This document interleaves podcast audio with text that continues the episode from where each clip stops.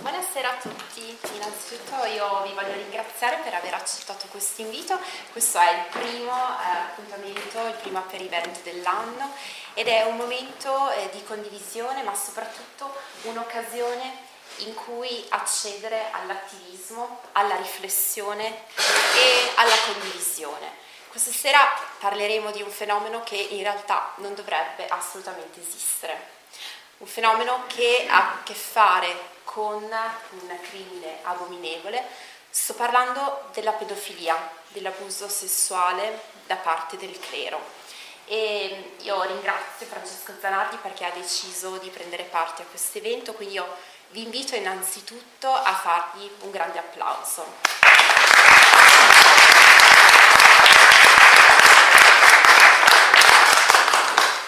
Francesco stato vittima di un abuso all'età di 11 anni, la sua è una storia di, di dolore, eh, ma è soprattutto una storia di forza e di eroismo. E, e questa sera ci parlerà soprattutto del, del legame e dell'unione e in questo caso del tacito accordo che sussiste tra la Chiesa e lo Stato. Quindi io non mi dilungo, lascio che sia lui a chiarirci le, tutto questo eh, fenomeno che comunque dilaga in Italia e lascio che sia lui a spiegarvelo. Buona serata. Grazie. Beh, io eh, ho pensato questa sera di, di, due cose nuove che non ho mai fatto. Uno, vabbè, non sono un comico e quindi farò una prima parte comunque eh, che trovavo abbastanza ironica, eh, esporre in, in una certa maniera un po' stile Crozza, no, questo perché eh, è importante che si capisca, eh, è vero, c'è la pedofilia nella Chiesa, la Chiesa fa poco, fa tanto, questo poi lo vedremo, cercheremo di capirlo assieme, e però sono vent'anni che si parla di questo problema e mentre vediamo che negli Stati Uniti l'autorità giudiziaria fa indagini, arresta persone, i, la, i tribunali condannano intere diocesi eh, facendole arrivare addirittura al fallimento, in Italia invece si sa, c'è il fenomeno, sono vent'anni che se ne parla, ora chi di voi si ricorda in questi ultimi vent'anni, per esempio, eh, so, un segretario di partito politico, un ministro, che ha parlato del tema della pedofilia dei preti in Italia? Qualcuno di voi ricorda?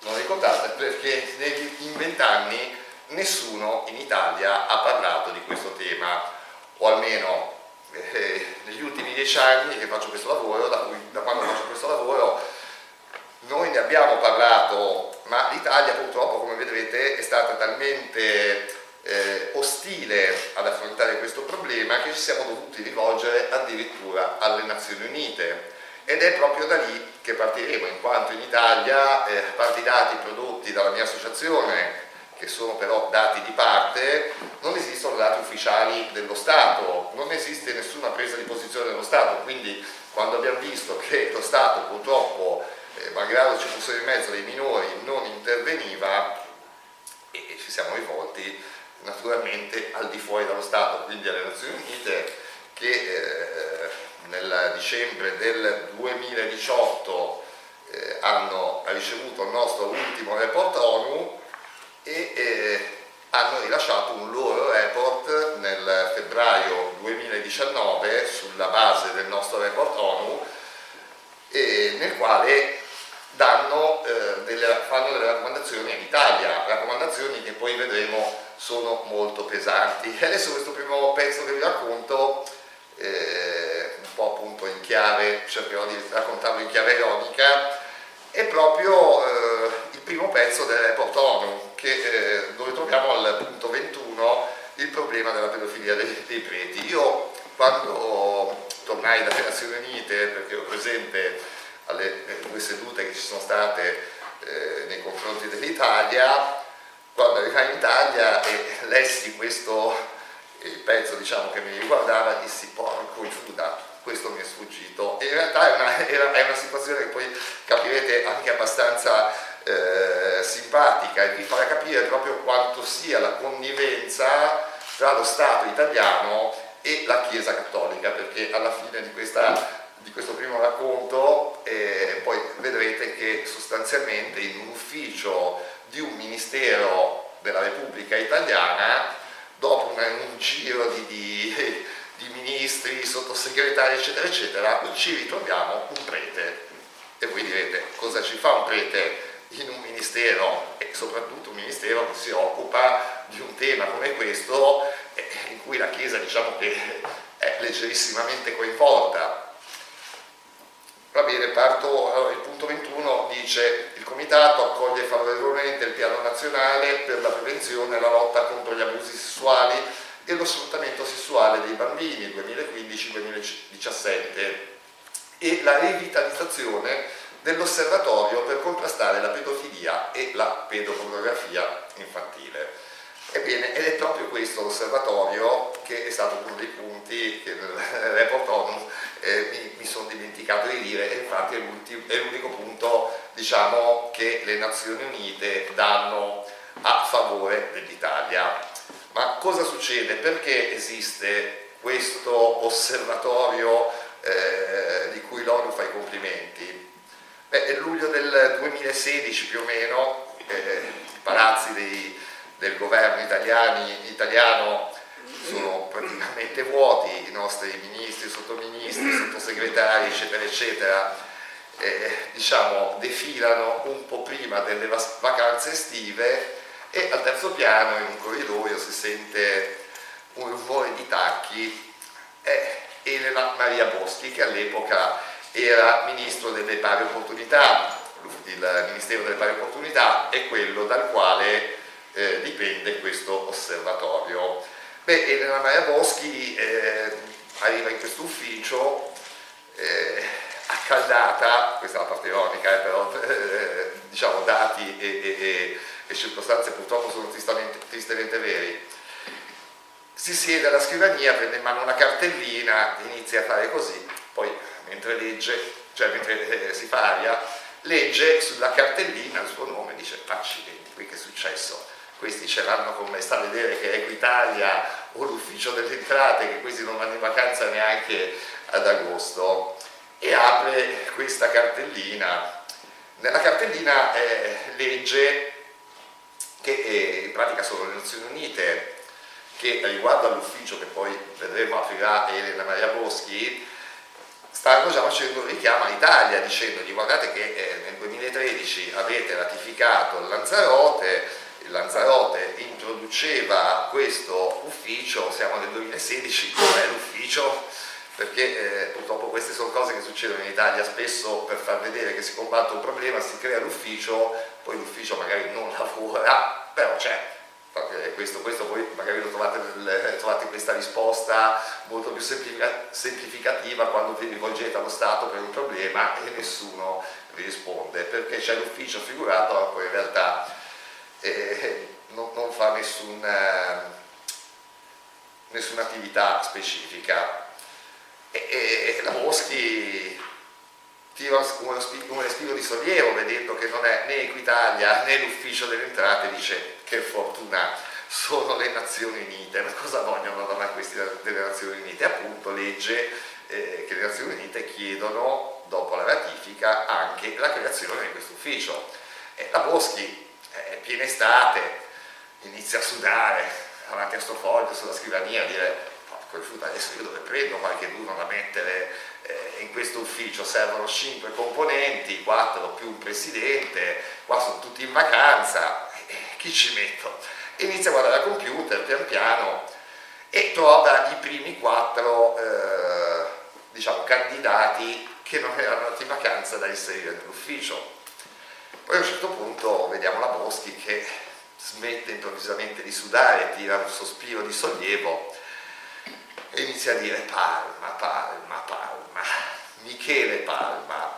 Michele Palma perché semplicemente era arrivata la lettera P ed era l'ultimo funzionario, quello che gli mancava per eh, completare la, la costituzione dell'ufficio e inserisce questo Michele Palma. Ma questo Michele Palma, diciamo l'amicizia tra la Boschi e Michele Palma dura decisamente poco, tipo una ventina, 20, 25 giorni, poi la Boschi irritata da questa Palma che forse quando eh, chiudevano la porta faceva rumore, non lo so, decide di, di, di mettere eh, Michele Palma, che era niente poco di meno che il vicepresidente dell'ufficio, era stato nominato vicepresidente dell'ufficio.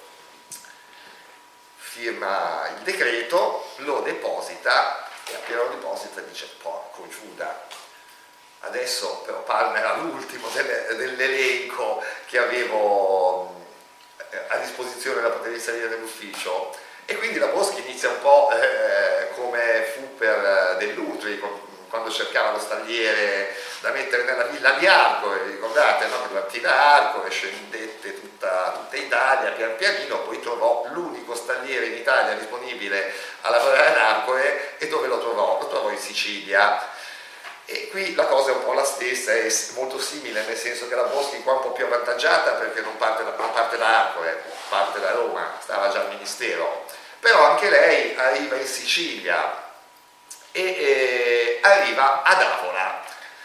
E ad Avola chi trova? Ad Avola trova l'unico eh, prete in, in, Italia che fa attivismo effettivamente eh, contro la pedofilia. L'unico dettaglio che poi forse farà un po' sorridere è che questo prete non eh, cerca i colleghi pedofili e li denuncia, no, cerca i pedofili su internet, fa il lavoro in pratica della polizia postale, ecco, è un po' lo specchietto per Gallodole eh, visto da noi. E niente, arriva in, in sostanza eh, ad Avola, incontra Don Di Noto che poi inserirà nell'osservatorio eh, per il contrasto alla pedofilia, alla pedopornografia.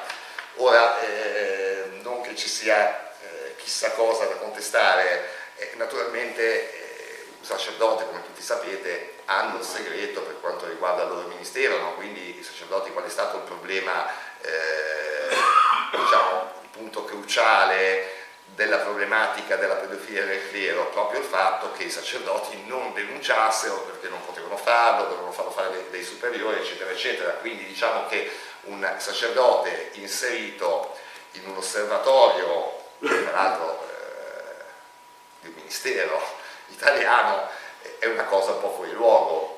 Noi eh, quando, quando, accade questa cosa, e non, è, eh, non, era una battuta, era piena estate, era agosto, e in combinazione alla casa in convalescenza che ero stato operato non mi è sfuggita la cosa e siamo, sono andato a vedere un attimino anche il decreto eh, ministeriale per eh, come andava diciamo, eh, conformato l'osservatorio ecco, e mi accorsi di un po' di, di di problematiche in quanto eh, questo decreto prevedeva che eh, l'osservatorio avesse al massimo tre figure associative nazionali, c'era Telefono Azzurro, Save the Children e Terre de Home. Eh, questo Don Fortunato di Noto nel decreto di nomina viene eh, inserito neppure come for Don Fortunato di Noto, viene inserito come Don Fortunato di Noto, presidente dell'associazione Meteorolus, che è appunto l'associazione eh, di cui parlavo, che eh, cerca, almeno si eh, propone di cercare i pedofili su internet. Quindi diciamo ha inserito una quarta realtà associativa, anche noi eh, sapevamo sarebbe cambiato poco, però tanto per chiarire la situazione naturalmente abbiamo scritto al Ministero, abbiamo fatto finta di non sapere delle tre realtà associative, anzi abbiamo fatto complimenti dicendo bravi avete inserito anche un sacerdote, così diciamo c'è una moltitudine di opinioni, no? e magari le cose si riescono anche a fare, a fare anche meglio e ci siamo proposti come eh, quinto, quinta realtà associativa, no? eh, abbiamo detto semplicemente, beh, avete la rappresentanza della Chiesa, vediamo anche quella delle vittime. Discorso è logico, ci starebbe pure.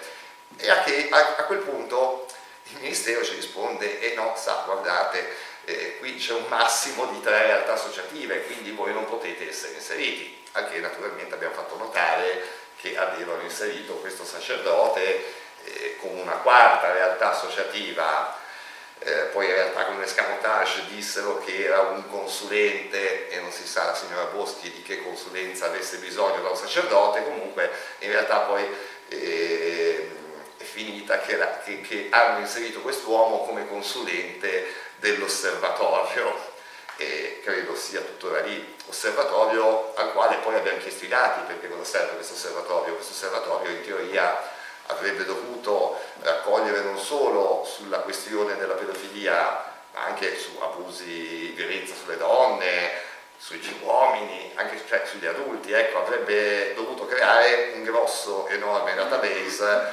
eh, di, degli abusatori seriali. Mm, è uno strumento che gli Stati Uniti lo hanno da anni, lo utilizza la polizia, ad esempio un semplice posto di blocco, un uomo sospetto viene fermato con un ragazzino, grazie a un database del genere riesce a sapere se quest'uomo ha dei precedenti, eccetera, eccetera. Invece purtroppo in Italia eh, fu creato l'osservatorio nel 2016 proprio per ulteriore sollecito eh, delle Nazioni Unite, ma poi in realtà eh, questo osservatorio diciamo, non ha poi prodotto niente perché i dati li abbiamo chiesti, la prima volta ci hanno risposto eh, dicendo che c'era un problema di privacy, al che abbiamo richiesto i dati dicendo non ci servono i nominativi, ci bastano le cifre, bastano i numeri, no? quindi non c'è un problema 100 donne eh, violentate per strada, eh, 50 dai mariti, eccetera, eccetera. invece purtroppo ci si è resi conto che eh, era tutta fuffa, come si, come si suol dire, dati non ce n'erano. Adesso passo un attimo a illustrarvi la convenzione, cioè la convenzione, i vari punti che sono stati mm, contestati dall'ONU e li andiamo diciamo piuttosto pesante. Perché appunto lo vedete anche qua sul nostro sito questo eh, lo trovate in home page mm, come eh, mm, comitato ONU al punto 21 è appunto il pezzo che vi ho detto prima.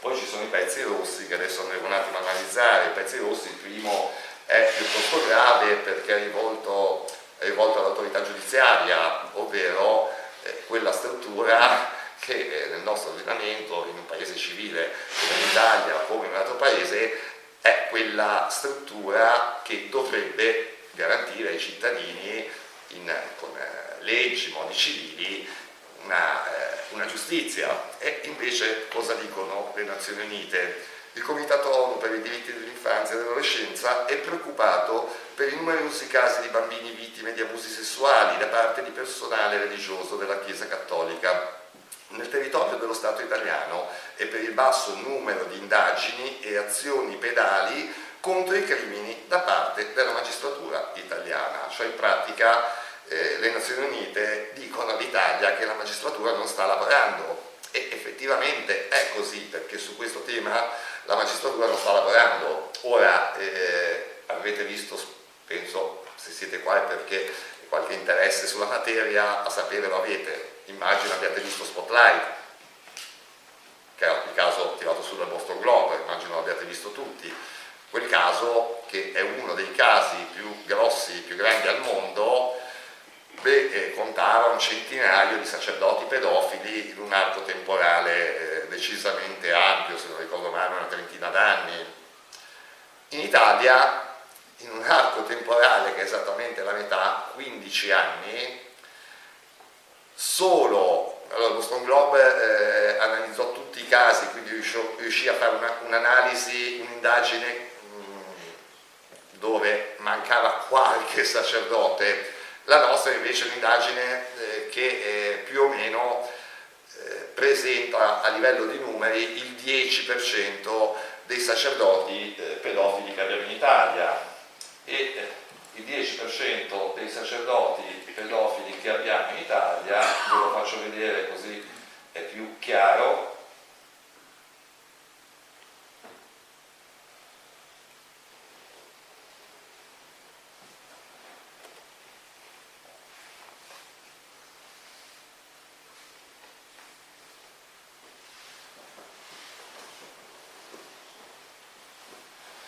qua il 10% dei sacerdoti pedofili che abbiamo in Italia. Questo 10% emerso sono i vari puntini che voi vedete su questa mappa, che se poi io allargo eh, sono molti di più di quelli che apparentemente eh, sembra di vedere tenendola piccolo, mm, piccolina, no? Bene, i sacerdoti in Italia negli ultimi 15 anni tra i condannati e quelli attualmente in attesa di giudizio sono più di 300 e sono qua divisi, poi se andate sul nostro sito li trovate tranquillamente, i puntini rossi come questo sono condannati in terzo grado, quindi in via definitiva fino all'ultimo grado di giudizio, quelli gialli, come possono essere questi qui, per esempio andiamo su Verona, la vedete Verona è questa, cioè, rendete conto no? Adesso la, la mappa piccolina sembra un puntino, in realtà, prego. Scusa, posso interrompere? Prego. Mm, ma adesso non vorrei mettere il carro davanti ai buoi con una conclusione, però un punto di domanda significativo che ho sempre avuto su questo tema per quanto riguarda l'abuso di capo della Chiesa, perché mi sono occupata di abuso, ma però per quanto riguarda i servizi sociali, quindi comunque un'altra cosa, perché magari la struttura ecclesiastica sostanzialmente, anche se un certo tipo di, di situazioni che fanno leva sulla sfera affettiva dei ragazzi è una modalità analoga, eh, diciamo così, poi nella, nella Chiesa c'è un'associazione che è la Chiesa che protegge il pedofilo, mentre nella società normale generalmente, per esempio, eh, che stai Però facendo... la porta diciamo, di accesso per, uh, è quella sostanzialmente dell'affettività. Sì, ecco. E la fiducia poi a maggior ragione aggravata in questo caso dal fatto che c'è poi una struttura formale dietro che... Ma la mia domanda è questa, ma sostanzialmente secondo te per quello che sono i dati che hai in mano ma questo tipo di situazione, mettiamo pratica, ma di fatto è, è avallata dalla Chiesa ma a livello culturale, cioè, perché per essere così diffusa allora. così sostanzialmente, diciamo, non so neanche se la parola giusta, perdonata, eh, bypassata, non so se è il termine giusto. Allora, non c'è, mm, cioè c'è un problema legato di, di, direttamente legato ai, ai seminari. Questo eh, adesso ti spiegherò anche perché te lo, te lo tradurrò. Eh, diciamo che la Chiesa non ha un problema culturale, ha questo grosso problema legato alla formazione dei preti. Eh, I preti eh, fino ancora pochi anni fa, se uno voleva farsi prete, entrava in seminario a 10-11 anni e al di là che venivano molestati, ma questo non è eh, poi diciamo, l'effetto pedofilia, perché in realtà eh, chi si è formato in seminario può essere pedofilo, ma può avere anche delle, eh, degli eccessi anche da eterosessuale, infatti non trovate quasi mai il sacerdote con la fidanzata, ma genera 6. Ci siamo? Non trovate mai il sacerdote omosessuale, ma magari trovate il sacerdote omosessuale che fa orge e festini quindi c'è un disturbo diciamo, nella vita affettiva sessuale. Questo disturbo, mm, lo dico io, ma non lo dico solo io, lo dico anche dei medici, e beh, nasce, è abbastanza elementare come nasca, nasce perché eh, questi ragazzini chiusi in seminario a 11 anni, eh, nel pieno dello sviluppo ormonale, se la mattina, come è normale per un ragazzino, si svegliavano eiaculati, eh, intanto venivano messi in punizione, insomma la, il lato sessuale di questi bambini praticamente veniva forse, fortemente compromesso dalla sessofobia che purtroppo è un punto, eh, è, è, diciamo, è la, dice, mm, la, fobia della Chiesa. Ed è ovvio che un bambino che sviluppa, eh, perché a 11 anni eh, sviluppi la tua sfera sessuale e se la sviluppi con turbe, nel senso se ti viene fatta vedere come una cosa, un peccato, una cosa brutta, una cosa che non deve esistere, è ovvio che tu nasci con un rapporto eh, terribilmente turbato dalla sessualità e, e quali sono poi quali sono le due vie? O vai a finire in un eccesso o finisci nella depressione. E infatti tutto questo è l'atto sessuale della Chiesa Cattolica, ecco la spiegazione anche se molto eh, credo sintetica, però credo anche abbastanza chiara, eh, purtroppo è questa. Però per collegarmi una sua cosa velocissima, io purtroppo non ti posso fornire la fonte perché è un servizio che avevo sentito per televisione e si collega a quello che dice relativo al fatto come se venga tra virgolette giustificato. C'era un'intervista a questo prete dove lui in prima persona dichiarava quello che aveva fatto, giustificando il fatto che sul bambino maschio si poteva fare perché Cioè, invece la bambina non andava toccata. Credo che quella sia una mia intervista presa da fanpage, eh, credo che sia Don Piccoli del Provolo di Verona. Non lo so dire.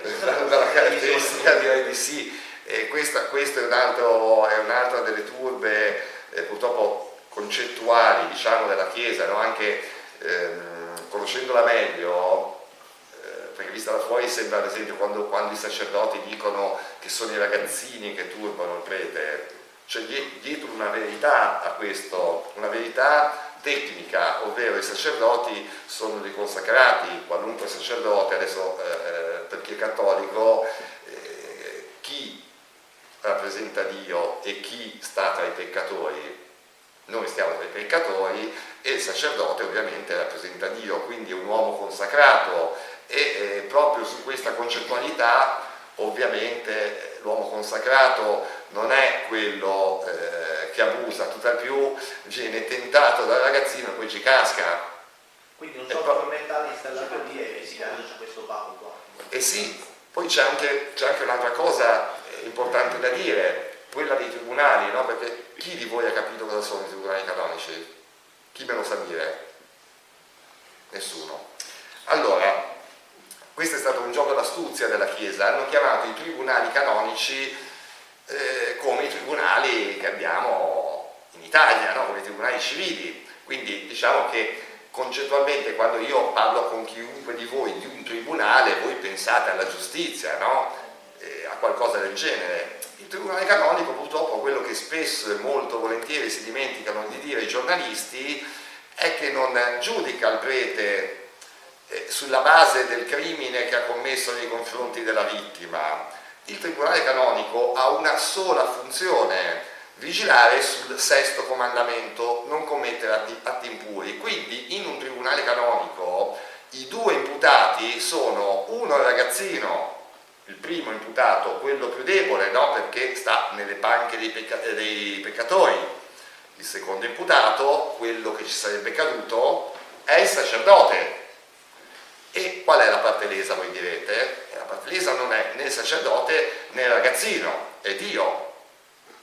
E, e questo, questa è la soluzione del tribunale canonico, è per questo che poi, esempio, tanti rimangono delusi, dicono ma come, ha fatto il processo canonico, non ha fatto un giorno di carcere, non ha pagato la vittima, perché eh, non è quello l'obiettivo del tribunale canonico, quello è l'obiettivo del tribunale civile, cioè del tribunale italiano, no? Infatti questo discorso all'inizio vi facevo, vi spiegavo che dopo vent'anni siamo ancora qua immobili e non abbiamo ancora capito eh, come mai si parla da vent'anni in Italia di questo scandalo, ma a differenza degli altri paesi l'Italia non solo non punisce e, e, e non fa indagini, ma ne, neppure ad oggi, malgrado quello che poi leggeremo nel report ONU non ha ancora quantificato il problema, cioè in Italia, tranne questa mappa che abbiamo fatto noi, non esiste nessun altro dato.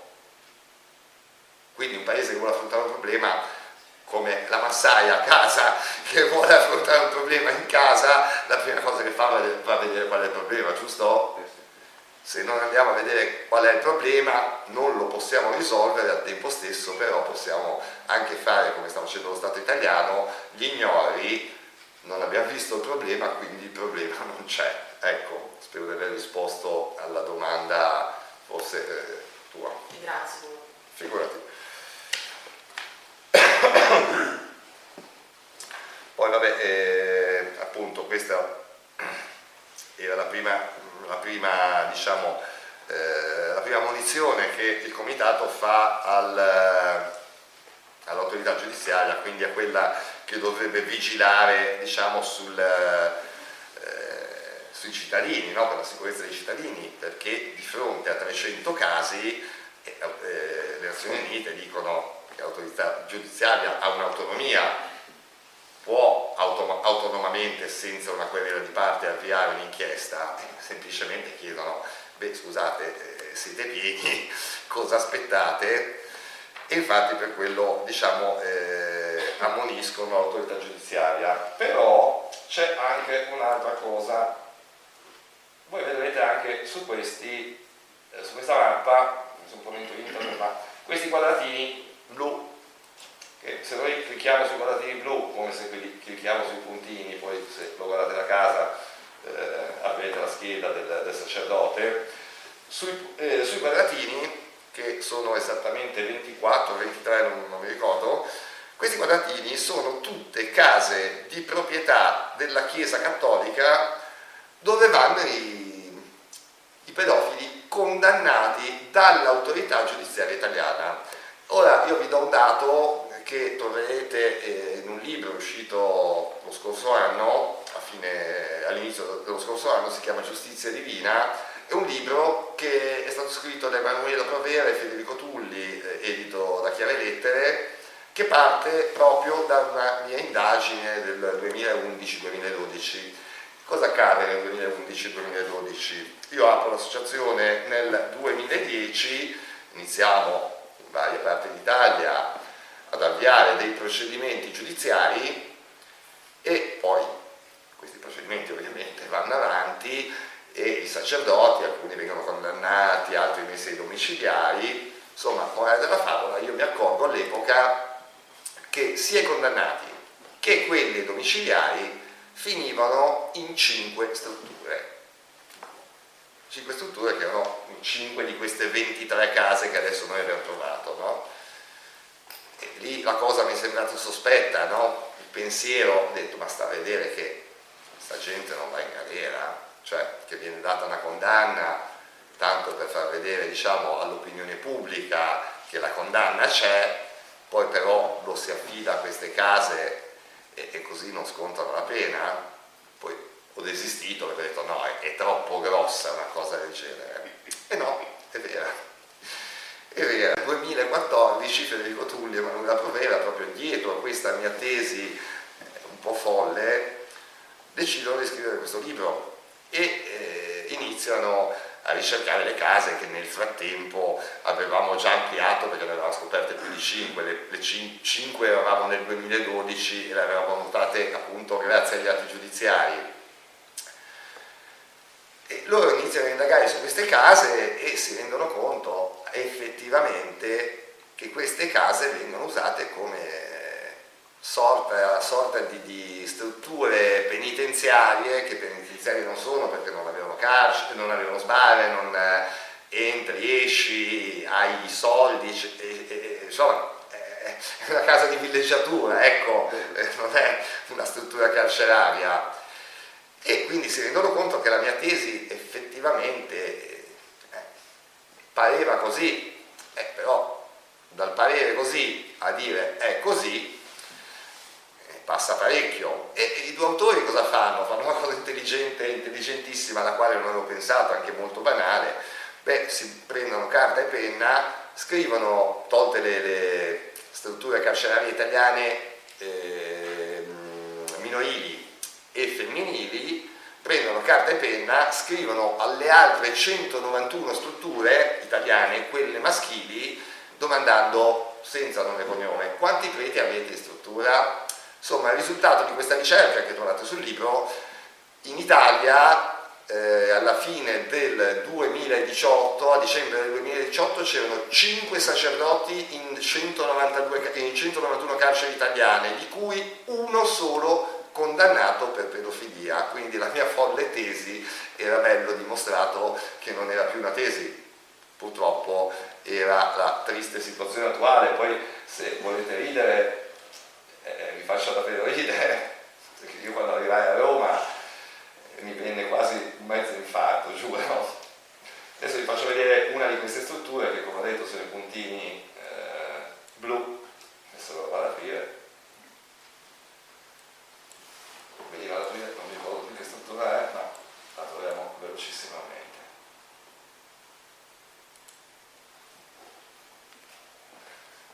Brutta cosa non vederci. No?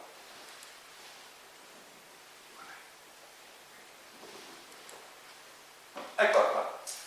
Questa qua è la comunità Agape, comunità Agape dei ministri della misericordia, via Silvestri 243. Durante l'indagine io, che eh, la nostra associazione è poveretta, non abbiamo soldi da fare grosse indagini, quindi il più le svolgiamo noi usando internet. Eh, Ebbene, allarghiamo un po' questa comunità agape, siamo al municipio Roma 7, andiamo ancora vicino, via Silvestrini la vedete e guarda un po' qua cosa salta fuori vicino a via Silvestrini. Aspetta dov'è?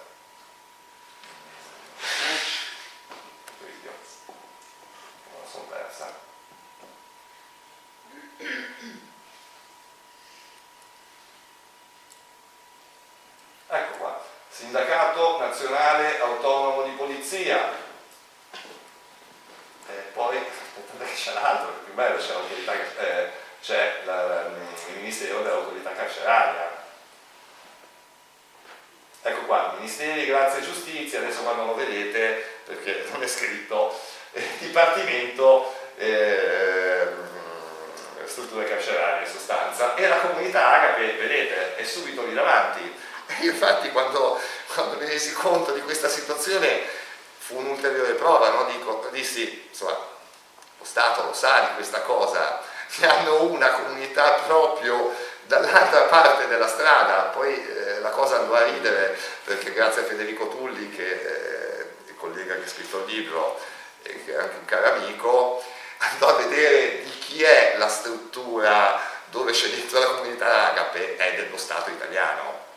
Quindi diciamo che lì abbiamo conclamato ormai qualunque sospetto, tant'è che eh, è una cosa che diciamo fosse stata falsa, ormai sarei pieno di querele fin sopra i capelli, purtroppo è una cosa conclamata, eh, questo, anche questa segnalazione è stata mandata su alle Nazioni Unite e non è che se scrivo io alle Nazioni Unite perché sono Zanardi, eh, quelli dicono ah lo dice Zanardi allora lo facciamo, no, le Nazioni Unite hanno fatto un'indagine perché naturalmente quando noi mandiamo su dei report non è che perché li scrivo io questi report vanno bene, questi report noi riportiamo delle, delle situazioni che eh, diciamo pericolose, a rischio, le Nazioni Unite naturalmente fanno la loro indagine e se verificano eh, procedono. Tornando appunto a quelle che erano le raccomandazioni, eh, beh, la più banale, che in Italia eh, è stata mira di oggetto di scandalo, ovvero adottare col coinvolgimento attivo dei bambini, cioè in pratica iniziare a istruire i bambini, fargli educazione sessuale, ma senza andare eh, a spiegargli chissà cosa, no? molto semplicemente già eh, accade, è un sistema di prevenzione banalissimo, quello di insegnare ai piccoli che certi comportamenti con un adulto non vanno bene, se tu glielo insegni il bambino nel momento in cui subisce anche solo un tentativo di avvicinamento va dalla mamma e dice mamma guarda che quel signore ha fatto così, no? Invece no, qua ci troviamo genitori ignoranti e bambini stuprati perché poi questi bambini eh, al quindicesimo stupro cominciano a dire non, alt, non, non, per altro, non perché ci arrivino, perché non ne hanno la possibilità da bambini, ma magari per problemi collaterali iniziano a dire guarda che c'è questo problema, è che ormai il ragazzino è bello cambiato, ecco, manca proprio diciamo, una base eh, che in un paese civile non può non, non mancare ed è appunto l'educazione sessuale nei limiti eh, che, in cui può essere compresa da bambino. Francesco ti faccio una domanda io, nel senso che l'altra volta ci chiacchieriamo e parliamo. Una cosa molto interessante appunto da far capire è all'interno, secondo me, di queste comunità cattoliche, di queste persone che effettivamente hanno una loro fede e credono eh, in questa figura e nell'autorità della Chiesa, quando vengono a scoprire eh, l'abuso subito dal bambino, loro tendenzialmente cosa fanno? La prima cosa è eh, denunciarlo al vescovo, come avevi detto, o comunque a un'autorità ecclesiastica che possa andare a, a risolvere il problema e quindi anche a viene fatto un processo canonico appunto, giusto? Ecco, mm, secondo me è una cosa scandalosa e scioccante, come mi hai raccontato, e vorrei che lo raccontassi, come avviene questo processo, quali sono i diritti del bambino e come viene eh, trattato il bambino e allo stesso tempo l'imputato che è poi prete, perché questa qua è una cosa veramente... Aggiungiamo un pezzetto allora a quello che ho detto prima, i diritti del bambino in un tribunale canonico sono zero, non esistono, il bambino è diciamo la, eh, la ruota più debole e più colpevole che ha creato il peccato, tant'è che eh, anche i cattolici non sanno come funziona un tribunale canonico, infatti la sorpresa se la trovano quando si trovano nel tribunale canonico e scoprono che per esempio intanto non hanno voce in capitolo, sono interrogati loro come accusati. E in più non possono neppure portarsi un avvocato perché in un tribunale canonico eh, anche sia vittima che imputato non possono portarsi il proprio difensore di fiducia. Il sacerdote nel procedimento canonico, a differenza dei procedimenti penali normali, dove c'è la parte lesa e l'imputato, il sacerdote non compare, e beh, spesso sono anche piuttosto truffaldini come risultato, perché? Perché nel tribunale canonico può assistere all'audizione della presunta vittima l'avvocato del prete. E eh, magari qua nessuno di voi fa l'avvocato, io non sono avvocato però eh, è il mio lavoro, sostanzialmente. Ci lavoro con gli avvocati e in genere la nostra astuzia qual è? Quella di essere manipolatori, cioè di cercare di scoprire dentro una persona, soprattutto alla mia controparte, più informazioni possibili in modo che io ti possa attaccare.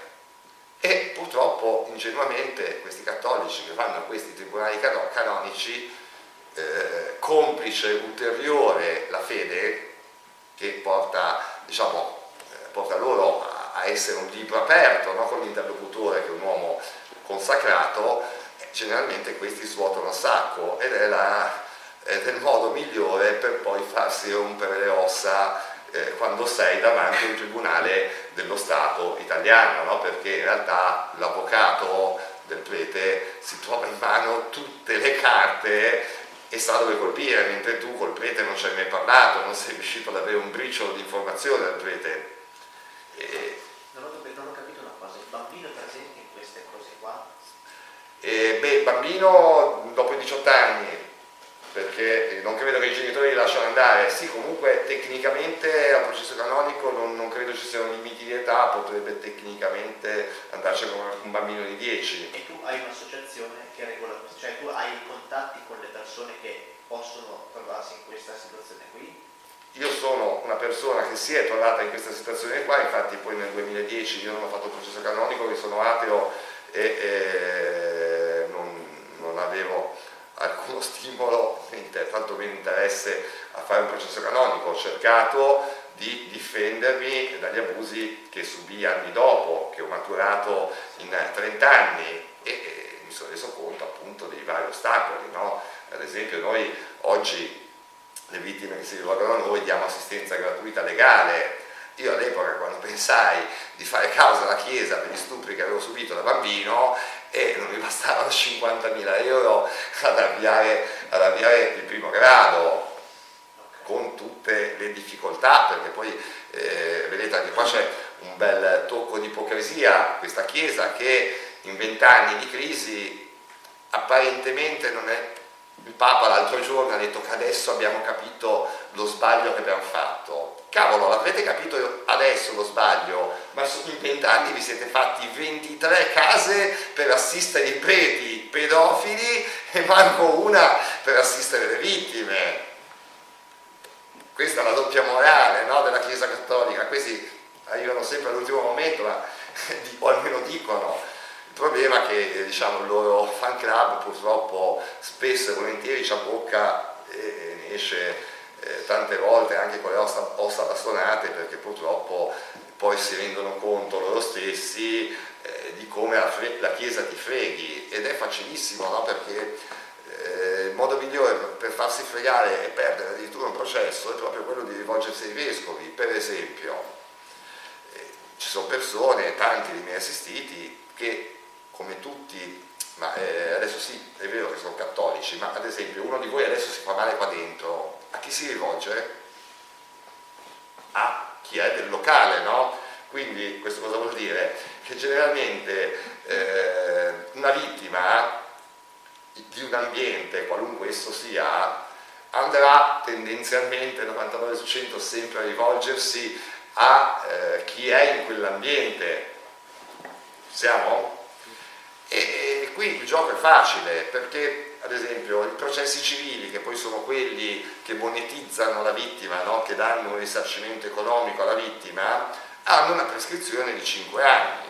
Bene, oggi cos'è? Il 18 gennaio 2020, eh, io vado dal vescovo, quindi io sono consapevole di aver subito degli abusi e quella consapevolezza mi dà il punto di partenza per i 5 anni prima che arrivi la prescrizione, quindi vado dal vescovo e gli dico, Monsignore, guardi, Don Pinco Pallino ha abusato di me, ha abusato di mio figlio, eh, il vescovo, eh, i vescovi cosa fanno? Tentano di temporeggiare 5 anni.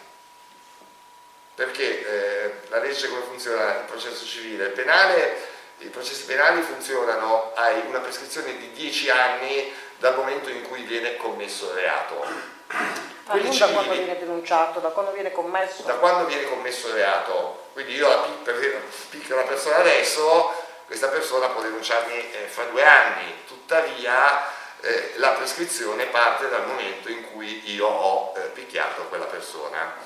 Invece il procedimento civile è diverso, il procedimento civile dura solo 5 anni la prescrizione, ma dal momento in cui tu sei consapevole. Per esempio io ho subito gli abusi 30 anni fa, ora in questo momento proprio al Tribunale di Savona sto facendo il mio processo civile.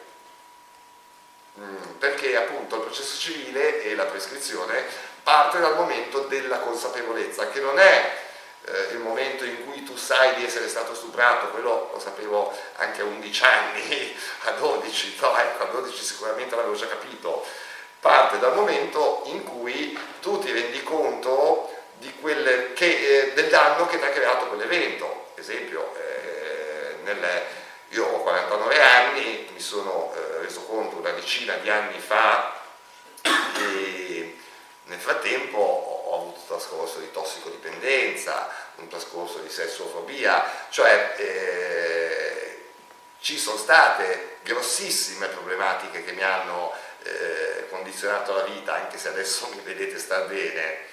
E dal momento in cui io mi rendo conto che appunto, esempio, la tossicodipendenza poteva essere, eh, cioè si è sviluppata poi sostanzialmente dalla frustrazione per gli abusi e dall'incapacità che poi un ragazzino ha da inserirsi eh, normalmente eh, nella società, perché un ragazzo, una persona abusata poi non riesce più a sviluppare correttamente la sua sfera sessuale naturalmente, ma anche quella affettiva, no? perché la sfera sessuale non è solo la sfera sessuale, ha un sacco di altre sfere intorno, che appunto sono quella sociale, affettiva e via dicendo, no? e quindi avrà sempre delle limitazioni. Quando ti rendi conto di questo, da lì, eh, diciamo tecnicamente, cronologicamente, eh, hai tempo 5 anni per eh, poter far causa a, a chi ti ha recato il danno.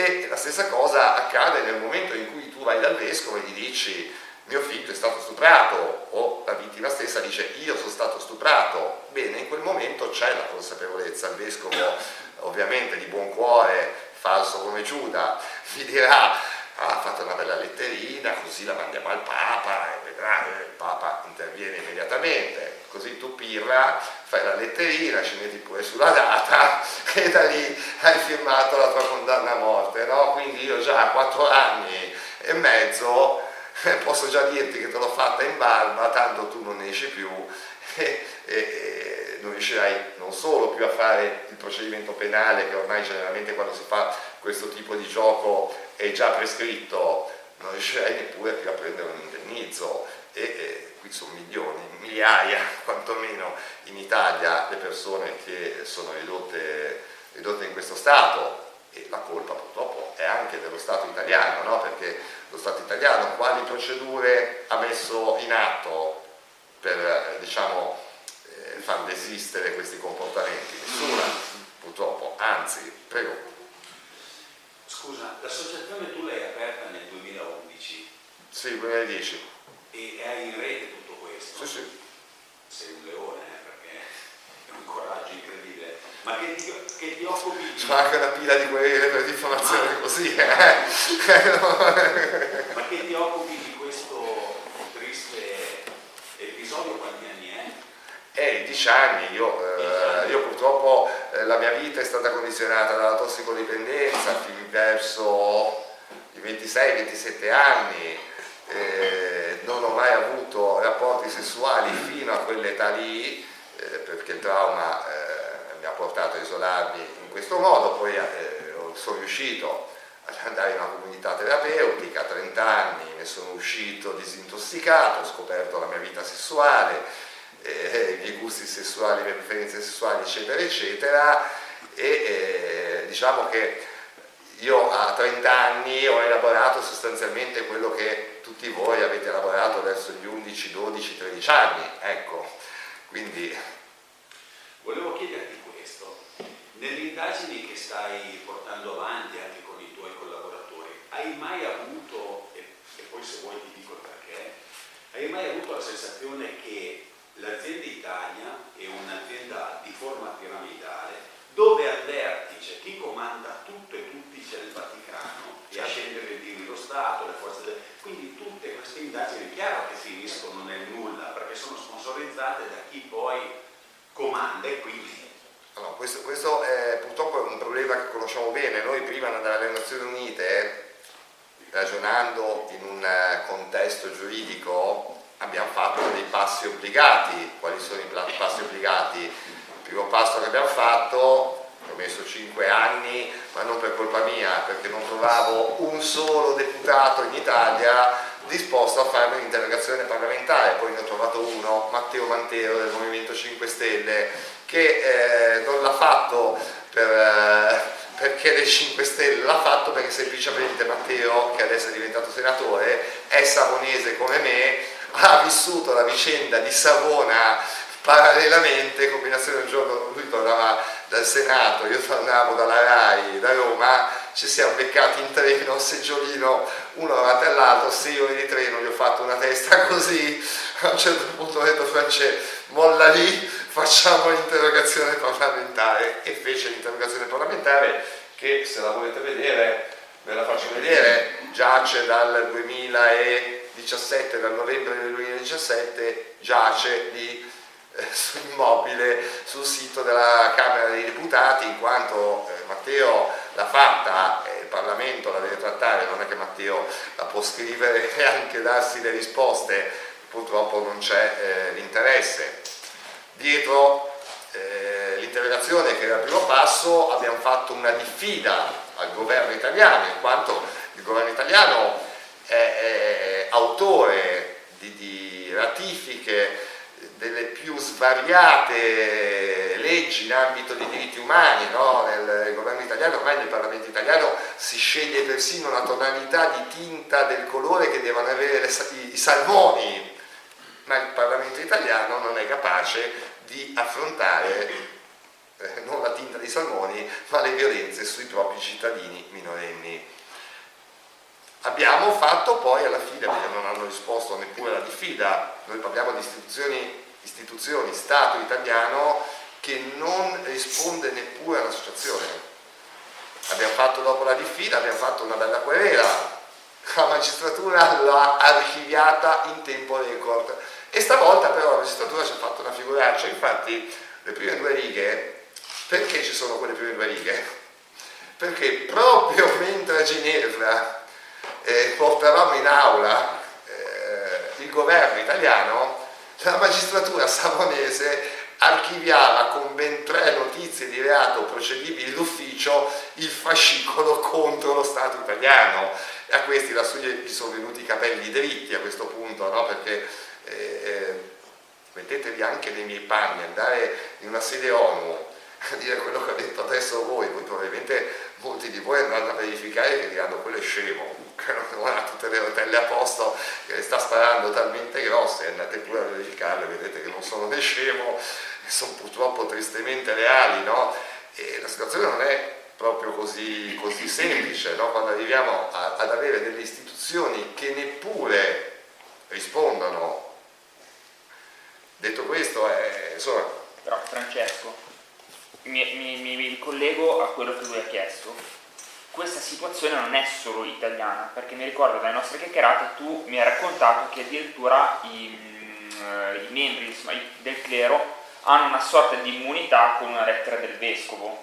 Cioè loro non hanno un passaporto, ma possono muoversi Sì, con questo dome- documento. Ma hanno anche il passaporto. Ah, Allora, sì. c'è una serie, eh, intanto allora sfattiamo così introduciamo quello Eh. che sta dicendo lui. In Italia, lo sapete tutti, abbiamo i patti lateranensi.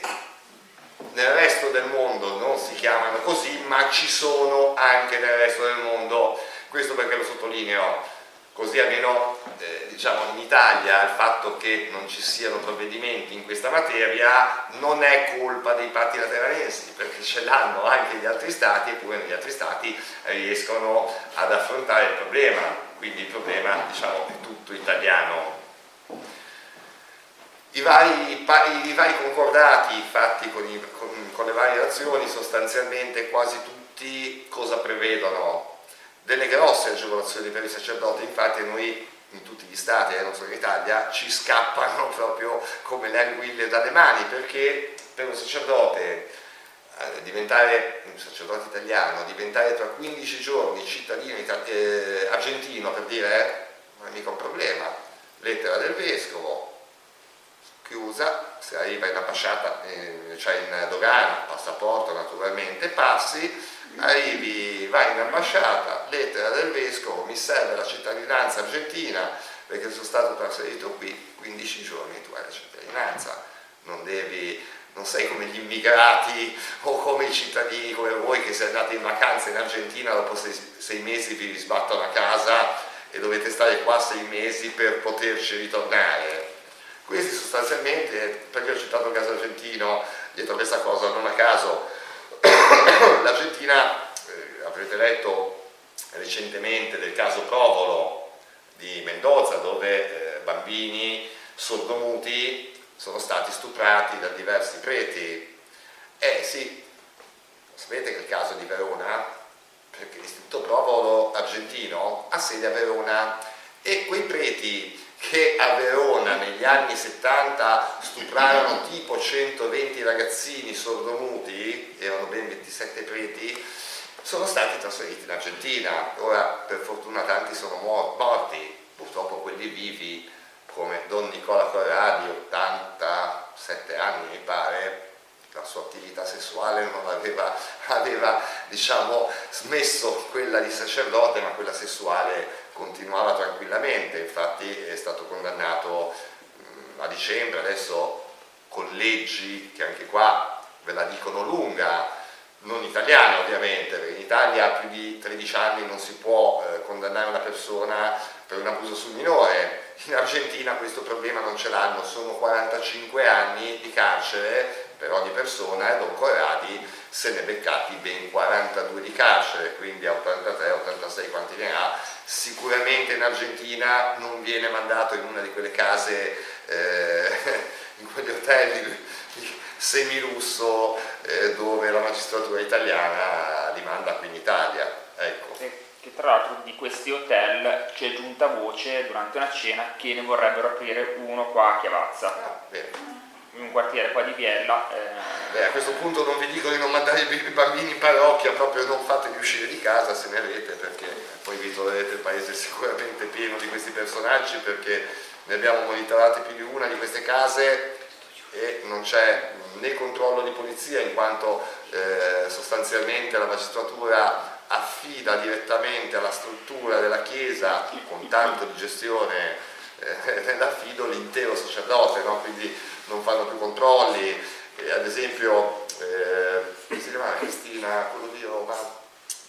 non Poggi, quello che è scappato, vabbè, mi sfugge il nome, eh, era sacerdote, era confessore di Alemanno.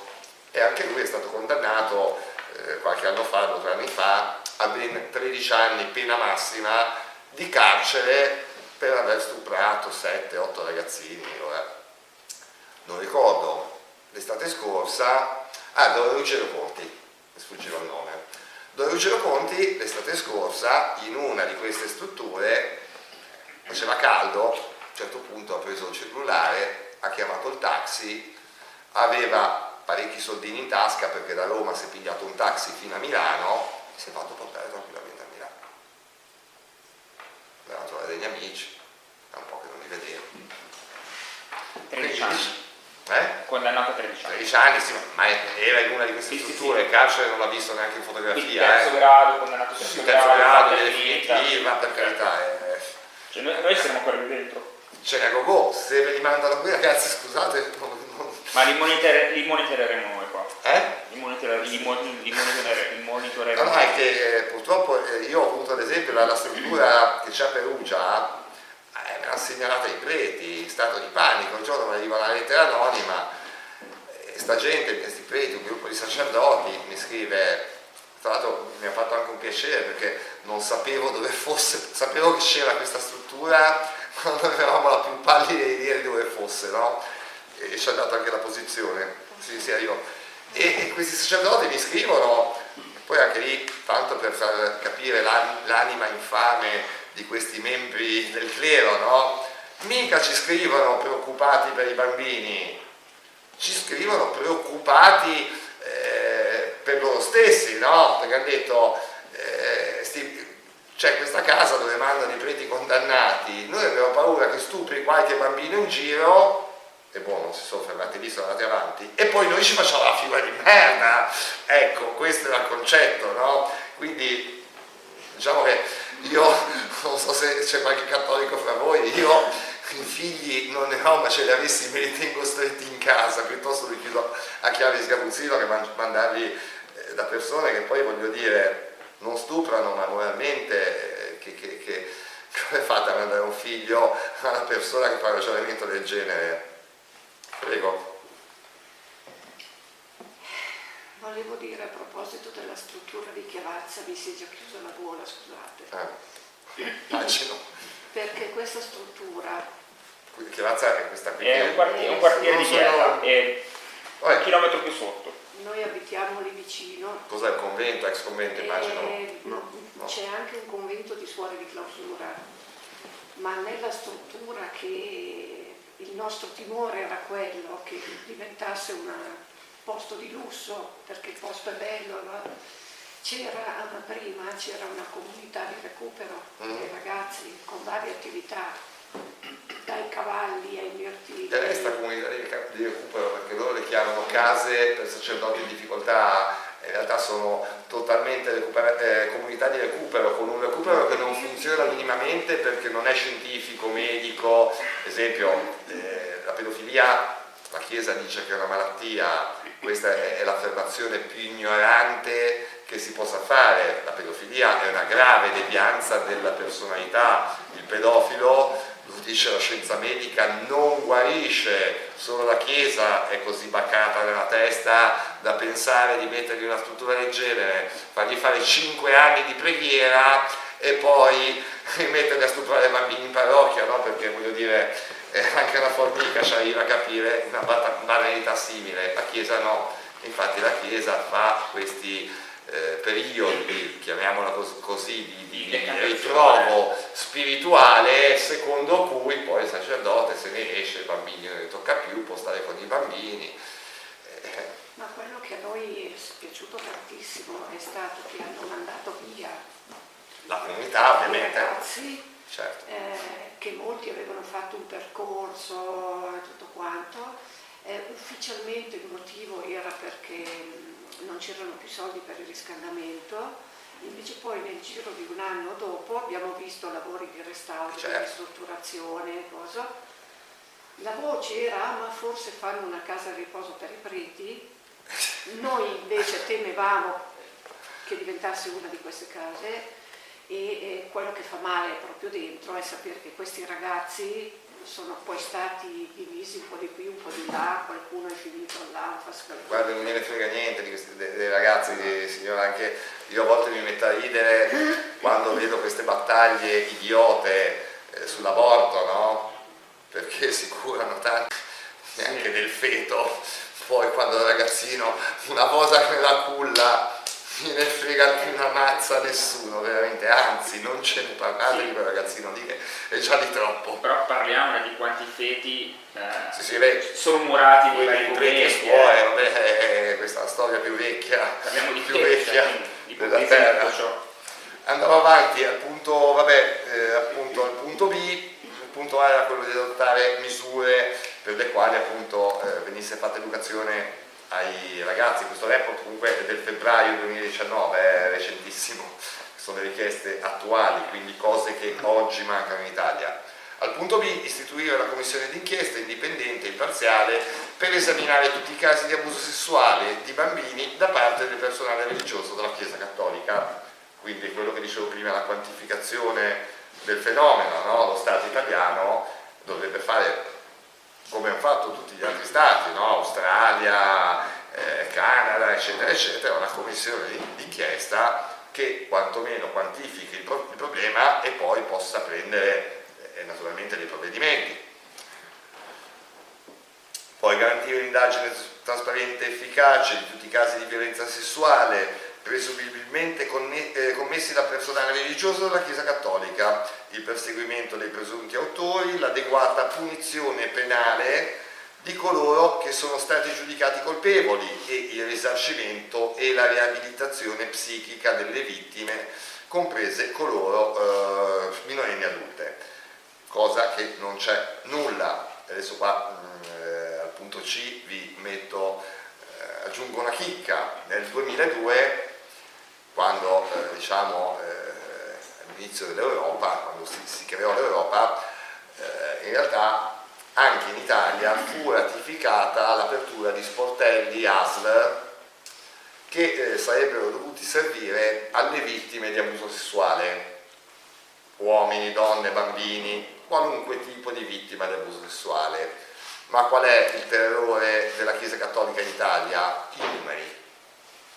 Come non è mai stata fatta una commissione d'inchiesta dal Parlamento e non perché il Parlamento non la voglia fare, ma perché la Chiesa non vuole che si sappiano le cifre, questi sportelli, questi consultori per le vittime d'abuso eh, indirettamente crea, creavano un numero. Perché?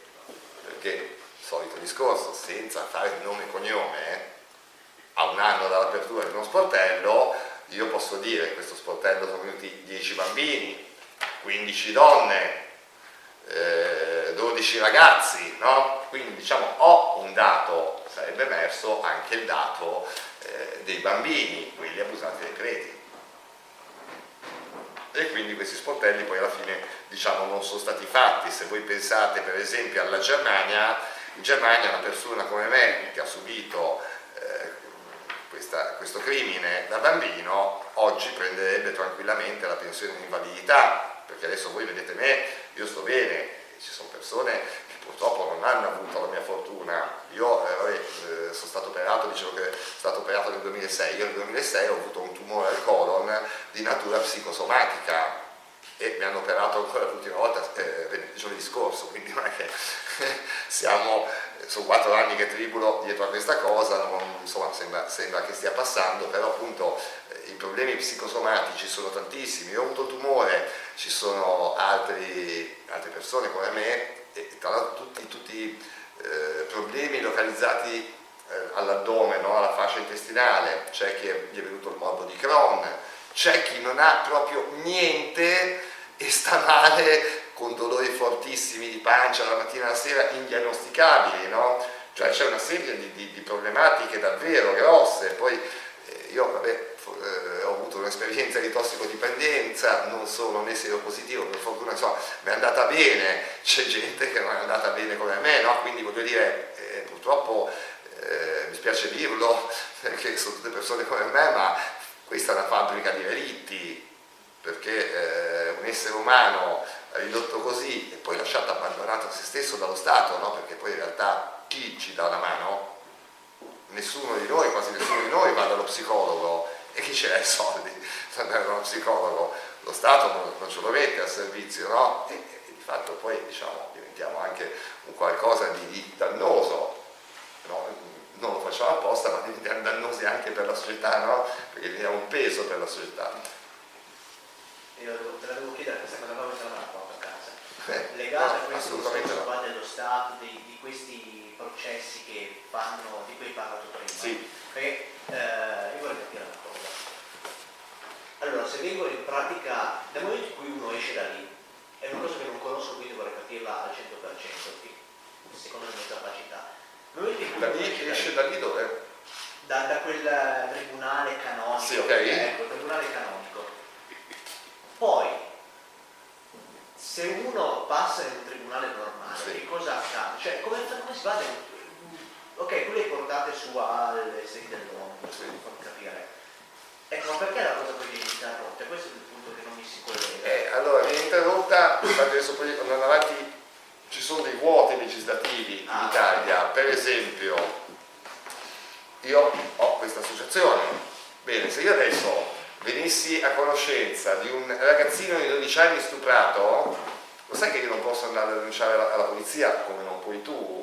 No, non so questo Eh, perché. perché non è, non è possibile in Italia fare questa cosa e se il ragazzino per disgrazia ha superato l'età di 14 anni, peggio ancora perché lì eh, dovrebbe essere proprio il ragazzino a fare la- o un genitore a fare la querela di parte. E tu capirai che se sei un ragazzino di 11, di, eh, 14 anni e decidi di fare una querela, perché fai la querela? Perché ti sei reso conto di aver subito un reato e un reato sessuale del genere tu muori di vergogna, non credo che tu a 14 anni o a 10 vai dalla mamma a dire il padre come ha stuprato, anche perché tanti, quei pochi che l'hanno fatto, si sono pure presi dei ceffoni ai genitori, no? perché mi sono sentito una volta un padre che ha preso a ceffoni il figlio che, che aveva una crisi eh, isterica notevole dicendogli tutto sto casino perché il prete ti ha fatto una sega, no? proprio cioè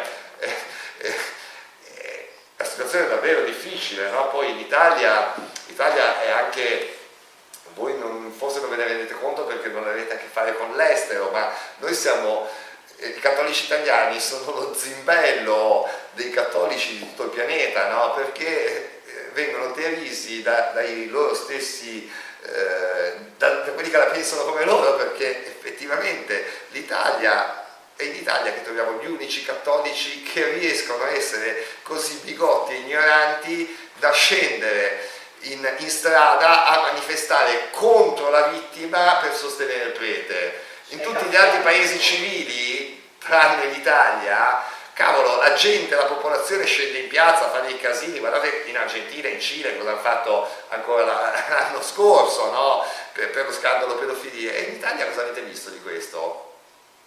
In Italia io, eh, questa è un'altra cosa che voi non vedete perché non ci siete dentro, no? Ma io ad esempio eh, prima di Natale ho denunciato l'ultimo caso che ho denunciato a Genova eh, di un prete, Don Francesco Castagneto, e Genova, la città del cardinale Bagnasco, che infatti è il vescovo di questo prete, e di Don Farinella, di eh, Don Gallo, insomma la città dove questi preti sono sempre lì, qua, qua, che starnazzano su aborto, omosessualità, insomma sui cavoli vostri sono sempre lì a parlare. È uscito il caso Castagneto, voi ne avete sentito uno di questi preti?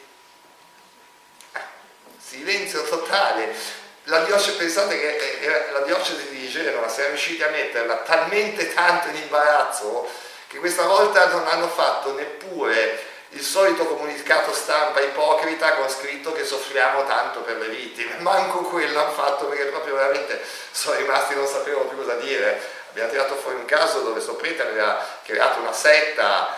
eh, cioè una, una cosa abbastanza allucinante, c'è il procedimento penale in corso, c'è l'indagine penale, non un procedimento, c'è attualmente un'indagine in corso aperta, aperta a dicembre, eh, io lo so già perché l'indagine l'ho fatta io, adesso la magistratura semplicemente sta verificando cosa è successo, ma qua parliamo di persone talmente invasate, eh, talmente fuori di testa, di, di mogli che sapevano che il marito andava col prete, accompagnavano il marito a casa del prete, mentre il prete faceva il sesso col marito, la moglie stava tranquillamente in, in salotto eh, a leggersi un libro, no? Cioè un malato di mente può fare delle cose del genere perché la persona normale cioè, non arriva, qui non è neanche la fede, è proprio malattia mentale, ma Francesco, profonda. Mi dicevi addirittura raccontare di matrimoni combinati Sì. per mascherare Sì. l'omosessualità di, di- di queste persone e Esatto. andare poi a... Sì, Cioè, queste donne che accompagnavano questi mariti erano tutte donne che poi dall'inchiesta, perché poi io ho sentito tutti i testimoni che avevo a sentire e la cosa che a me subito sembrava strana Nella realtà questo prete aveva quei suoi 4-5 amanti che erano visibilmente omosessuali e per nascondere questa omosessualità li ha fatti maritare, no? ha, trovato, ha trovato delle donne, ragazzine no? di 20 anni, eh, magari un po' più stupide delle altre, che tuttavia hanno sposato questi uomini palesemente omosessuali eh, e accompagnavano a casa appunto del sacerdote, ma poi quest'uomo veramente era riuscito a creare in Genova, eh, era una vera e propria setta con un nome, si chiamava Fraternità, ora questi erano gli amanti che avevano la moglie, che andavano eh, dal, sacerdote a far sesso mentre la moglie aspettava, ma l'altro gruppetto che potrebbe essere un gruppetto come voi tutti, eh, il prete cosa faceva? Aveva bisogno di controllare, perché quando sei una, il capo di una setta deve avere controllo su ognuno di voi. E lui aveva diviso il gruppo degli uomini dal gruppo delle donne e nel gruppo delle donne a sua volta aveva messo una sola donna che era quella che raccoglieva diciamo tutto quello che le altre donne avevano da dire, quindi malumori, richieste, eccetera, eccetera. Diciamo, aveva canalizzato verso una sola fonte di informazione, che poi eh, andava a riferire ovviamente a lui, tutto quello che dicevano le donne. E gli uomini, anche quelli eterosessuali, come li teneva in pugno? Li teneva in pugno a lunedì sera si faceva una riunione, era la riunione della fraternità, no? Dove da bravi cattolici, tutti, preghierina, eccetera, eccetera, poi insomma no, tiravi fuori le tue emozioni, i, i tuoi pensieri più intimi, no? le tue cose più intime si tiravano fuori in, in, un gruppo che poteva essere come questo e come eh, diciamo sigillare poi che, eh, il segreto di quello che accadeva in, in quel gruppo, finito il gruppo, un'orcia il prete iniziava, ma questa era uscita sul fatto quotidiano, no? iniziava con i solo uomini, perché lì c'era solo il gruppo degli uomini, iniziava coinvolgendoli, poi una frase così detta a un cattolico, da un prete, il prete ti dice baciami come, come gli apostoli con Gesù, e da lì iniziavano a baciarsi e poi insomma si andava avanti e al di là della prestazione sessuale, della serata sessuale, qual era l'arma del prete? Era la tua vergogna di uscire da quel posto e certo non vai a raccontare che hai fatto un pompino a, al vicino di casa, no? Ci siamo? Ecco, e questo, questo era il modo, modo, modus operandi di questo prete, ma eh, c'è pieno sia di allocchi che ci cascano che di preti così perché eh, questi fenomeni settari della Chiesa Cattolica sono all'ordine del giorno, infatti ce n'è. Tra l'altro questi matrimoni sono stati annullati. Proprio. Sì, questi matrimoni poi sono stati annullati, naturalmente, anzi qui la Sacra Rota che in genere non li vuole annullare, non ho addirittura convocato ex marito e moglie, perché questi poi ovviamente eh, tutte le coppie nel frattempo hanno eh, palesemente eh, divorziato, no? perché diciamo che l'unione era impossibile e la Saccarota per cercare di insabbiare questo, questo discorso ha richiamato questi, erano quattro famiglie no? create in questo modo con questi matrimoni combinati e beh, poi ho parlato anche con, eh, con le persone coinvolte la Chiesa ha tenuto moltissimo in, questi, in questo processo della Sacra Rota a citare il sacerdote ma solo come colui che aveva celebrato l'unione, mica come colui che era l'amante del marito, la povera donna che insomma si è sposata a suo voleva farci una famiglia, poi si è trovata così, no? E, e tra l'altro è molto interessante i dati, le percentuali che, che mi sembra molto, molto, molto interessante e preoccupa, cioè, per preoccuparsi proprio. Ci arriviamo ai dati della commissione d'inchiesta che non ce n'è stata in Italia, no?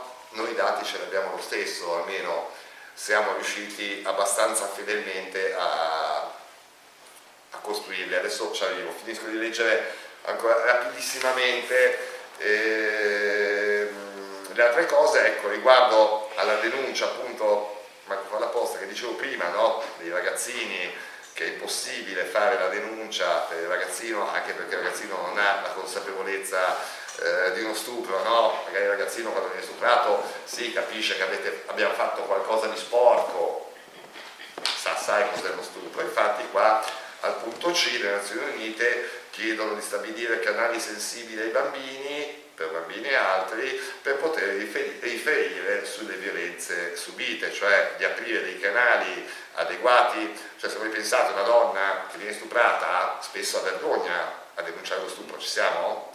Figuriamoci un ragazzino che nel 99% dei casi manco se ne accorge lì per lì di aver subito quello che ha subito, no? perché magari poi dopo dieci anni si dice cavolo sono stato stuprato, ma sul momento, soprattutto con l'ignoranza in materia sessuale che abbiamo in Italia, è quasi impossibile proteggere i bambini da ulteriori abusi, tra l'altro assicurando che alle persone condannate per abusi su minori sia sempre impedito e dissuaso il contatto con i bambini, intraprendere tutti gli sforzi nei confronti della Santa Sede per rimuovere gli ostacoli all'efficacia dei procedimenti penali contro il personale religioso della Chiesa Cattolica, sospettato di violenza su minori, in particolare nei patti lateranensi visti nel 1985 per combattere l'impunità per tali atti. E anche qua è un altro punto importante perché in Italia, spetta non al Papa ma allo Stato, inserire l'obbligo della denuncia, cioè per i vescovi, cos'è l'obbligo della denuncia? Che se tu hai una notizia di reato, quanto vescovo, no? quindi comandante diciamo di, di, di, eh, dei, dei, preti, che ne so, il vescovo di qui, ha sotto di sé tutti i, i, i vari preti sacerdoti delle, della zona, i quali per eh, regolamento della Chiesa in casi del genere, quando stanno di un reato, non possono andare a denunciare, lo devono riferire al vescovo.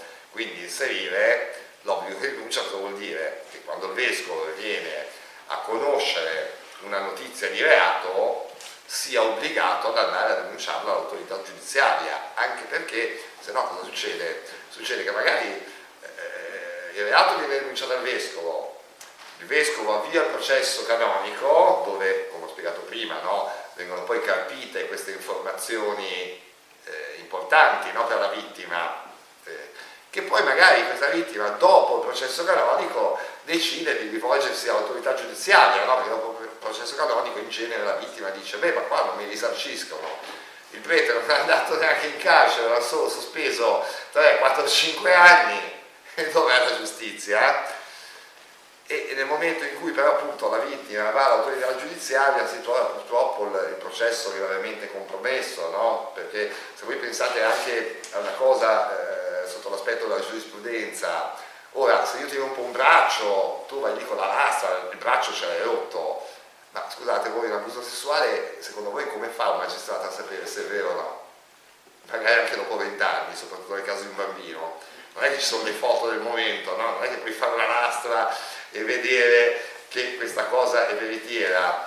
Quindi dare informazioni così alla Chiesa è deleterio, no? perché eh, quei, quei, pochi appigli che la vittima ha per farsi credere dalla magistratura, eh, la Chiesa li usa per dimostrare il contrario, no? perché la Chiesa nel momento in cui tu vai dal magistrato, se gli hai già raccontato loro, quelli sanno cosa tu vai a raccontare, no? Quindi se tu hai detto che è successo, che ne so, dietro quel muro lì, io chiudo un muro, per dire, no? Adesso per esempio, ci siamo, io ho tutto lo spazio, il tempo da far sparire prove, testimoni eh, e eh, tutti i tuoi braghi di tela.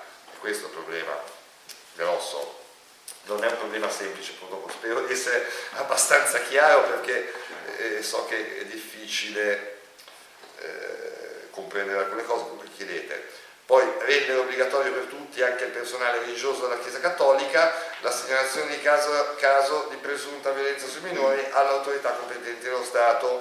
Modificare, ecco qua, la legislazione che attua la Convenzione di Lanzarote in modo da impedire, eh, non da impedire, di garantire che non escluda il volontariato, compreso il personale religioso della Chiesa Cattolica, dai suoi strumenti di prevenzione e protezione. In Italia, mm, forse ve lo ricorderete, nel 2014 fece impazzire la metà degli italiani eh, che lavoravano a contatto con minori, uscì il certificato antipedofilia, che è un ottimo strumento di prevenzione, no? perché il certificato antipedofilia se tu hai dei precedenti, questo viene chiesto quando una persona va a lavorare con dei minori, se tu hai dei precedenti nel certificato risulta e il nostro legislatore, i nostri politici, destra, sinistra e centro, tutti all'unanimità, hanno, hanno applicato questa legge come? Siccome non si vuole mai dare fastidio alla Chiesa Cattolica, ed è meglio per non disturbarla sacrificare dei ragazzini, tanto quelli non si lamentano, il legislatore non potendo, perché sennò la legge era incostituzionale, escludere solo i sacerdoti da quel certificato, cosa ha fatto? Ha escluso tutta la categoria alla quale appartengono i sacerdoti e la categoria tristemente è quella del volontariato, cioè quella storicamente più a rischio, allenatori di calcio, cioè noi quando è che stiamo a parlare di stupri di minori, mica negli asili, mica nelle, cioè sì, poi succedono, è vero, ma eh, oggettivamente quanti insegnanti pedofili vi ricordate nella vostra vita, l'aver letto sui giornali, sui giornali? Praticamente nessuno. Gli habitat eh, sono, i, i territori di caccia sono proprio gli ambienti del volontariato e il legislatore italiano, eh, perché diciamo che o è stupido ma fortemente stupido o è incredibilmente maldestro, ha esonerato quella categoria. Quindi diciamo c'è stata un, un'azione, no? Perché nel tuo pensiero sono veramente così stupidi tendono a proteggere il tutto? Sono, sono, sono corrotti, sono conniventi all'ennesima potenza. Adesso, è anche fuori dalla Chiesa questo fenomeno. Mi pare assolutamente. Abbiamo la più grossa lavatrice per riciclare soldi di mafia andrangheta, ce l'abbiamo proprio dietro i palazzi del potere, in Vaticano, non è un segreto, eh, tutta Europa ci lava i panni sporchi lì dentro, ricicla lì dentro, è, è naturale che magari i francesi non gliene frega la mazza, no? Tanto in Italia vengono lo stesso a riciclare allo IOR, basta che gli paghi la commissione, ti ricicla quello che vuoi. E ovviamente la politica italiana è molto più compromessa, perché anche loro riciclano lì, partiti, non partiti. Ma anche il fenomeno della pedofilia mi sembra che sia radicato anche fuori dalla Chiesa, fino appunto ai reali paesi nordici. La pedofilia è sempre esistita, è, la pedofilia è un fenomeno, eh, cioè non dico normale, è un fenomeno noto, esiste, c'è, il discorso qua è un altro, qui avere un'associazione criminale chiamata Chiesa Cattolica che affossa le vittime e, per, e non solo nasconde il pedofilo, perché nascondendolo e spostandolo tu permetti a quel malato, a quel deviato di continuare a stuprare delle persone. Ed è questo l'atto criminale che rende la Chiesa Cattolica peggiore del pedofilo. Ed è una, è un, purtroppo questa è una cultura diffusissima perché in Italia per quello che dicevo i cattolici italiani sono derisi persino dai cattolici di tutto il mondo, non c'è bisogno di, di essere atei per eh, ridicolizzarli, e si ridicolizzano da, solo, da soli con queste cose, eh, hanno purtroppo hanno il coraggio di riuscire a scendere, io abito a Savona, non so se vi, vi ricordate il caso di Don Luciano Massaferro, che poi fu condannato a otto anni e mezzo per aver stuprato una ragazzina di 13 anni, Beh, quando uscì il caso, eh, allora mi pare c'era Maroni, fece delle pressioni addirittura alla Procura della Repubblica di Savona, no? eh, diciamo sgridando i magistrati perché con un uomo di Dio certe indagini non si facevano.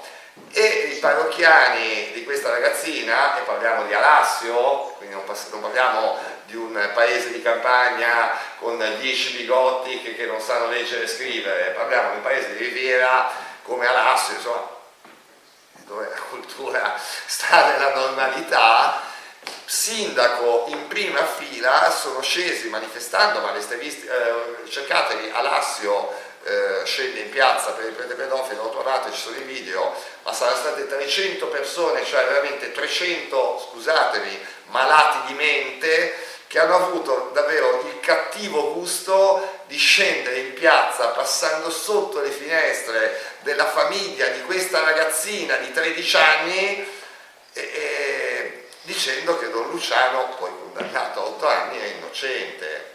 Ma Ora, cioè, se, se, il padre cioè io sono contro la violenza, ma sinceramente se il padre si fosse messo con un mitra, le avesse fatti fuori tutti i 300, voglio dire, peccato per la violenza, ma non gli si poteva neanche dar torto. Però, a pensare male, questi 300 che sono scesi per difendere appunto questo parroco, questo criminale, alla fine, non è che erano, stati co- erano coinvolti, avevano degli interessi o qualcosa da nascondere che questo parroco a- avrebbe potuto rivelare e quindi rovinare famiglie o...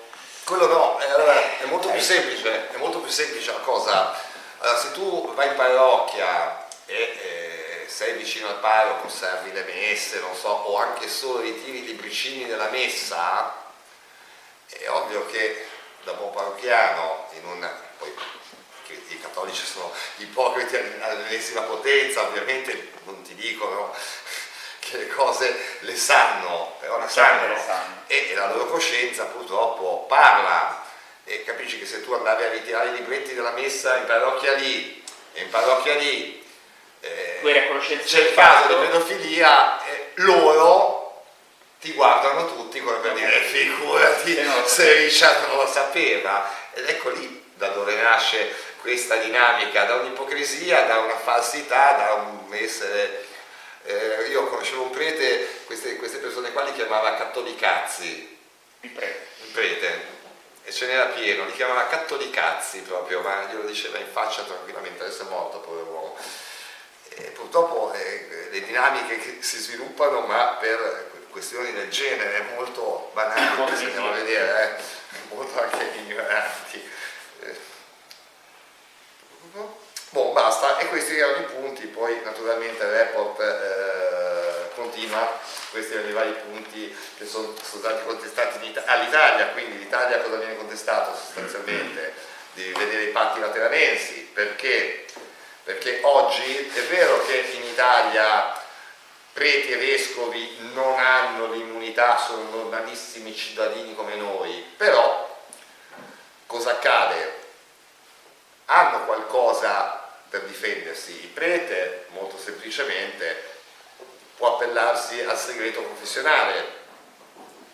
Il vescovo invece, come mai i vescovi in Italia non finiscono in carcere? Ve lo siete mai chiesti? Ce l'hanno solo i preti? Perché i vescovi riescono a salvarsi con un altro escamotage, non hanno l'immunità, ma i patti lateranensi eh, prevedono che se della documentazione, se questo foglio qua, io sono un vescovo, e questo foglio qua che serve al magistrato perché qua c'è scritto i guai che io ho combinato, se io da vescovo dico che questo foglio è un foglio interno, cioè è documentazione interna relativa alla Chiesa per proprio per effetto di patti